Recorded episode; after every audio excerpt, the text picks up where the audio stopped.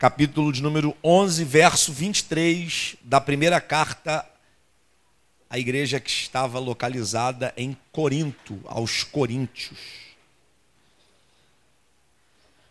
Bom, está escrito, vou ler aqui para vocês, versão revista, Almeida Revista Atualizada. Porque eu recebi do Senhor o que também vos entreguei. Que o Senhor Jesus, na noite em que foi traído, tomou o pão. Vou contar até três. Vocês vão ler nessa versão que está aqui no Data Show, tá bom? Lê em voz alta. No 3. 1, 2, 3.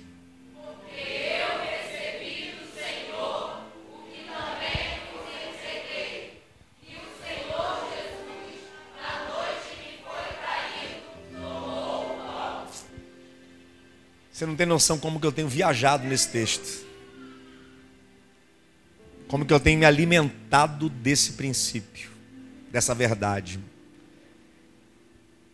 E eu quero dividir com vocês aqui alguns princípios para essa noite. Dentro desse contexto, certamente uma das circunstâncias mais difíceis que Jesus teve que passar. Daqui para frente, né, dessa ocasião em que ele está sendo traído por Judas, seu amigo, seu discípulo, um dos únicos discípulos que ocupavam um cargo no ministério, um único cargo, um único cargo nominal era o de Judas que era tesoureiro. Não tinha mais cargo no ministério, era só ele. Nominalmente, era só Judas. E de fato era alguém para ter um cargo de responsabilidade como o de Judas, era alguém que desfrutava de uma aproximação privilegiada. Judas não era um camarada que vivia distante do grupo. Pelo contrário. Infelizmente, olhe para cá e guarde isso. Infelizmente, ele se deixou levar pela ganância. Ele se deixou levar pela tentação. E todos nós estamos fadados a isso. Gente que come junto, gente que anda junto, gente que goza de, um, de uma aproximação privilegiada, gente que senta na mesa, gente que desfruta de comunhão, de amizade, também está tentada a se deixar levar pelas tentações, a ceder. Judas, a princípio, isso é óbvio, ele ocupava o ministério com as melhores das intenções. Quando Judas começa a caminhar com Jesus, ele é fisgado pelo chamado. É o chamado que o aproxima de Jesus. Jesus o chama para que ele o seguisse. Ele começa no ministério com a melhor das intenções. E no decorrer da jornada, essa intenção se desconfigura e ele passa a olhar para o ministério como uma oportunidade. E infelizmente, como uma oportunidade financeira. Ele passa a usar Jesus para se beneficiar financeiramente. Ele vai até o fim. E o fato de ir até o fim não representa muita coisa. A questão não, ir até o, não é ir até o fim. A questão é ir até o fim com o mesmo propósito. Ele começa bem, se desvia e vai até o final desviado. Tome cuidado, que de repente você está até continuando, mas fora do propósito. Continue, mas no propósito, bem intencionado, avaliando de maneira profunda o seu coração. E o que te faz permanecer no ministério, o que te faz permanecer na igreja, o que te faz permanecer do lado de Jesus, o que te faz permanecer servindo ao reino de Deus e à obra de Deus. Avalie muito bem isto. Dito isto, eu acredito que essa foi uma das situações mais difíceis de Jesus lidar lidar com a traição de um amigo, com a traição de alguém que ele investiu tudo, a traição de alguém que ele se doou para formar. A traição de alguém que ele trouxe para perto. A traição de alguém que ele deu autoridade, que ele privilegiou. Ser traído, abandonado, humilhado por gente que está longe não nos traz dor. Nos dói quando é gente que a gente ama, quando é gente que a gente acredita, quando é gente que a gente investe. Aí dói. E Jesus teve que lidar com isto. E como? Com uma mentalidade resistente. E uma das primeiras coisas que ele teve que resistir foi as circunstâncias. Resistindo às circunstâncias.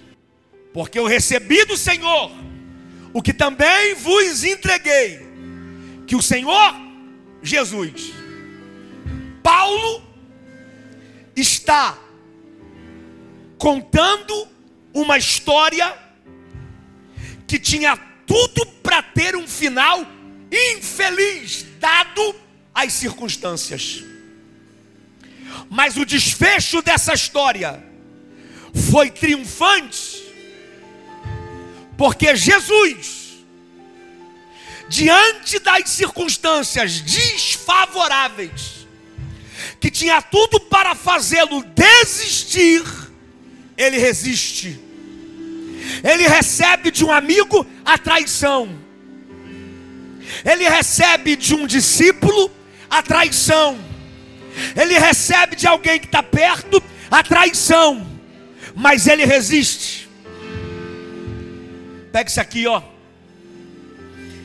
A vida monta o cenário, mas é você que decide a história que vai ser contada. Se Jesus se deixasse levar pelo cenário que foi montado, a história que seria contada seria outra. Porque o cenário era esse: um discípulo, um amigo, alguém que está perto, vendendo Jesus por moedas de prata mas as circunstâncias não foi capaz de sabotar o propósito que Jesus estava comprometido. Ele resiste às circunstâncias e continua fazendo aquilo que ele foi chamado para fazer. Levante a mão que eu vou liberar uma palavra para a sua vida. A vida vai montar cenários para que você desista, mas quem decide o final da história é você. Não se renda, não se prostre, não recue, resista, resista.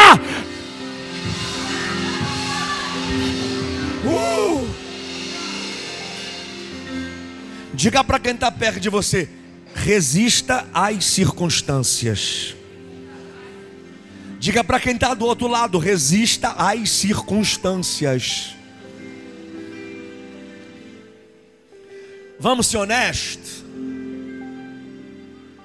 Seja honesto comigo. A vida não monta cenários desfavoráveis todo dia? Todo dia, né, meu amor? E se a gente se deixar levar pelo que está acontecendo ao nosso redor, a gente para. Só que a gente não se move pelo que acontece. A gente não se move pelo que sente. A gente se move pelo propósito e por aquilo que acredita. Se você fosse deixar levar, se o teu movimento progresso se o teu movimento para frente for depender de circunstâncias, me desculpe, você vai parar a qualquer momento. gente esperando o cenário favorável para se mover, gente esperando circunstâncias é, favoráveis para continuar. Ah, não. Quando o governo mudar, eu avanço. Quando a igreja crescer, eu faço. Quando as coisas melhorarem, eu começo. Se você está esperando um cenário favorável, você vai desistir. Quer um conselho do seu pastor? Se mova agora, não pelo que está acontecendo ao seu redor, mas por aquilo que está acontecendo aqui dentro. Tem um propósito que arde aí no teu peito.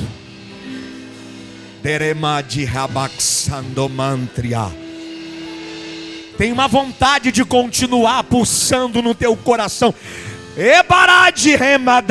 Isso não é biológico, isso é espiritual. É Deus te dizendo: continua, não para, não desista, não regrida, não recue. Ah!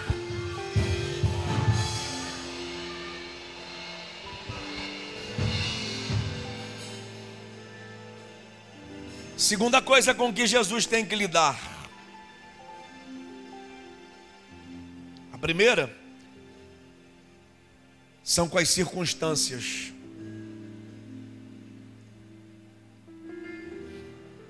A segunda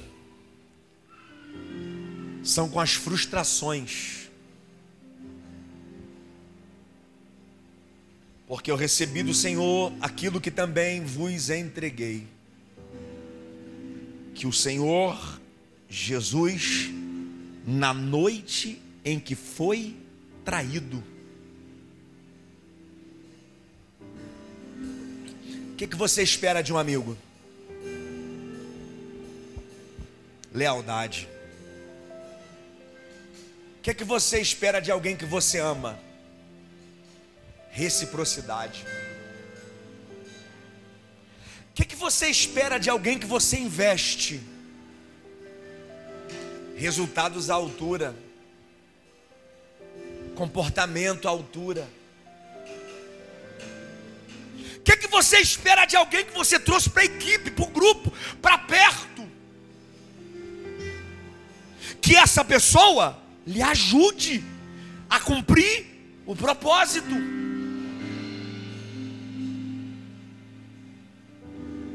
Era isso que Jesus esperava dos seus amigos, dos seus discípulos, dos seus companheiros da sua equipe. E o que, que ele recebe? Traição. O nome disso é frustração. Frustração é você esperar alguma coisa de alguém e você não receber. Você se frustra. Eu conheço maridos que estão frustrados com as esposas, esposas que estão frustradas com os maridos. Filhos que estão frustrados com os pais, pais que estão frustrados com os filhos, liderados que estão frustrados com os líderes, líderes que estão frustrados com os liderados. Todo dia, todo dia, gente, alguém ou alguma circunstância vai te frustrar. Nem tudo vai sair do jeito que a gente espera. nem todo mundo que a gente investe vai nos dar resultados à altura. Nem todo mundo que a gente ama vai ser recíproco. Nem todo amigo vai ser leal. Mas a gente precisa ter equilíbrio para resistir às frustrações, porque senão ela nos para. Guarda isso aqui, ó. Você não pode alterar o que as pessoas fazem com você, mas pode decidir qual será a sua reação. Você já ouviu essa frase? Cada um derrama do que tem. O que, que Judas fez? Traiu, vendeu traiu a confiança do seu mestre, do seu líder. Qual foi a reação de Jesus? Meu amigo. Como quem diz: Por que, que você fez isso? Você podia fazer muito melhor. Você não tem noção do futuro que estava reservado para você. Você não tem noção da jornada que estava reservada para a tua vida, do destino que estava preparado para o teu futuro. Uh! Independente do que as pessoas fizerem com você, não se rebaixe. Derrama do que você tem aí dentro. Se alguém te feriu, ame. Se alguém te traiu, ame. Se alguém foi desleal, ame. O dará-se remadacalamadjoma. Levanta a sua mão que eu estou liberando uma palavra profética aqui. Resista às frustrações. Nenhuma frustração será capaz de alterar quem você é. Frustrações não alteram identidade. Você pode sofrer com quem for, com o que for, a sua identidade é inalterada. Continue sendo quem você é. Não se rebaixe. Você já viu, por exemplo, mulher traída pelo marido, marido traído pela mulher. Você deve ter visto muito isso. Aí o traído vai reagir à altura, ao invés de se comportar, vai arrumar alguém para se vingar. Gente que procura ocasião para se vingar do outro, para fazer com o outro o que o outro fez com ele. Diga para quem está perto de você: não se rebaixe. Diga assim para ele, seja profeta, diga: não altere a sua identidade. Uhul. Jesus tinha tudo e ele podia, ele era o mestre. Ele, ele liderou o cara três anos, ele equipou o cara, ele colocou o cara no nível mais alto que ele podia chegar. Jesus tinha tudo para reagir à altura, mas ele reagiu com amor com amor. Meu amigo, com um beijo você trai o filho do homem. Meu amigo, se comporte como Jesus, mentalidade resistente. Resista às frustrações. Terceira coisa que Jesus teve que lidar. Isso aqui é forte. Ele teve que resistir às oposições. Gente, eu estou arrepiado aqui. Porque eu recebi do Senhor aquilo que também vos ensinei. Que na noite em que foi traído, Jesus tomou o pão. Na noite em que foi traído, Jesus arrumou um pão. Ele tomou o pão que já estava lá. E essa noite que foi pensada, essa noite que foi planejada, essa noite que foi preparada para servir de cenário para o estabelecimento do maior memorial da história, tinha tudo para não acontecer. Porque na noite ele foi traído. Só que o que, que ele fez com a traição? Resistiu e pegou o pão. O pão estava lá eu não vou deixar de fazer o que eu ia fazer por causa de alguém que me traiu. Eu não vou deixar de fazer o que eu me comprometi a fazer por causa de alguém que sabotou o propósito dele. Eu não sou capaz de controlar o seu propósito, mas eu sei o que eu posso fazer com o meu. Na noite em que foi traído, Jesus tomou o pão. Guarde isso aqui. Você será tentado a reagir fora do propósito. Qual era o propósito de Jesus para aquela noite? Tomar o pão, o cálice, render graças e estabelecer o maior memorial da história. Ele é traído, uma frustração se estabelece, uma circunstância desfavorável. E como que ele reage? Dentro do propósito. Guarda isso aqui. Nenhum cenário, por pior que seja, é capaz de paralisar alguém que está comprometido com o propósito. Você pode estar tá passando os piores momentos da sua vida, se você estiver comprometido com o propósito, nada e nem ninguém te para. Você pode estar tá vivendo as maiores dores da sua vida, se você estiver comprometido com o seu propósito, nada e nem ninguém te para. Libera uma palavra para quem está do seu lado e, e diga para ele: continue, continue, não pare. Independente das frustrações, das lutas, das dores, das adversidades, da...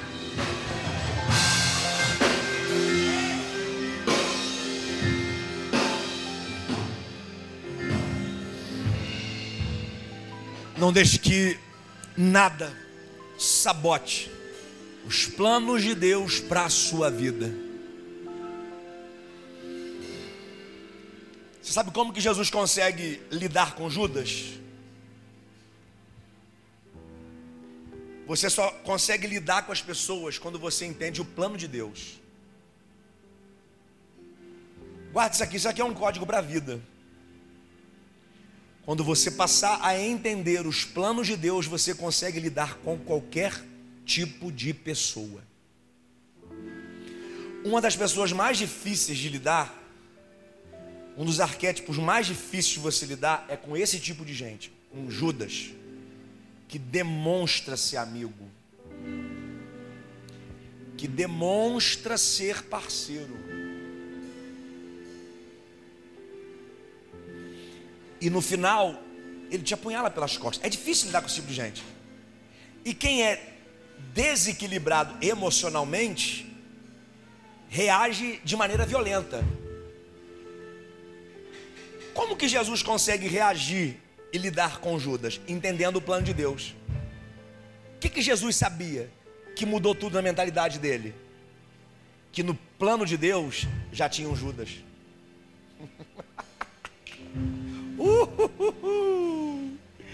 Aleluia, gente. Jesus sabia que no plano de Deus um dos doze ia trair. E ele disse isso na mesa. O que mete a mão comigo no prato vai me trair. Quando a gente passa a lidar com as pessoas entendendo o plano de Deus, a gente não se surpreende. Eu já fui questionado algumas vezes, pastor, mas o senhor, não, o senhor é insensível demais. Como é que o senhor consegue? É porque eu passei a entender o plano de Deus. Aí eu sei que tem gente que chega e vai, irmão. Já tive gente aqui, Edu, que dizia assim, pastor, estou contigo até o fim. Só que o fim para ele já chegou. Não te dói, não, pastor? Sinceramente? Não. Ser honesto com vocês, não dói não. O problema, guarde isso aqui para sempre, isso aqui é um código. O problema do crítico não é você, é ele mesmo. Porque a crítica, na verdade, é uma construção da pessoa em você. O problema do crítico não é você, é ele mesmo. Ele tem um sério problema com a autoimagem, com a sua identidade. Ele tem um sério problema com as suas convicções e ele constrói isso em você, te criticando. Vamos ser honestos. Se Jesus não soubesse, vamos imaginar que ele não saberia, né? Se ele não soubesse que tinha um Judas no plano de Deus, como é que ele reagiria a isso? Caramba, investi no cara, meu amigo, Tati. Esse cara é um amigo, esse cara pode estar do meu lado três anos. Fiz de tudo, fiz promessa, ensinei ele pregar, ensinei ele evangelizar, ensinei tudo para ele. E agora esse cara me vende. Se Jesus não sabe que tem um Judas lá no plano de Deus, que um dos doze, dos doze trairia, Jesus reagiria de forma dolorosa. Mas não, ele sabe. Tem um sentado na mesa que vai meter a mão no prato e vai me trair. Quando a gente passa a entender os planos de Deus, nada mais é capaz de sabotar o nosso propósito. Diga para quem está perto de você, seja profeta, por favor, diga assim: quer continuar no propósito? Teve gente que não falou. Diga, quer continuar no propósito? Entenda os planos de Deus. Entenda, compreenda os planos de Deus. Porque eu recebi do Senhor aquilo que também vos entreguei. Que na noite em que foi traído, Jesus se retirou para chorar. Jesus desistiu.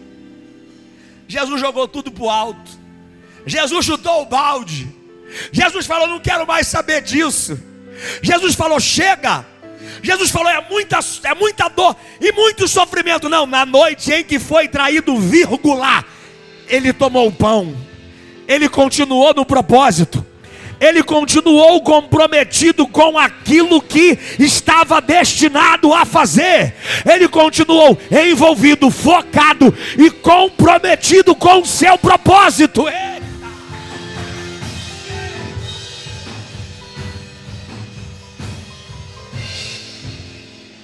Escute isso aqui, por favor, gente, por favor.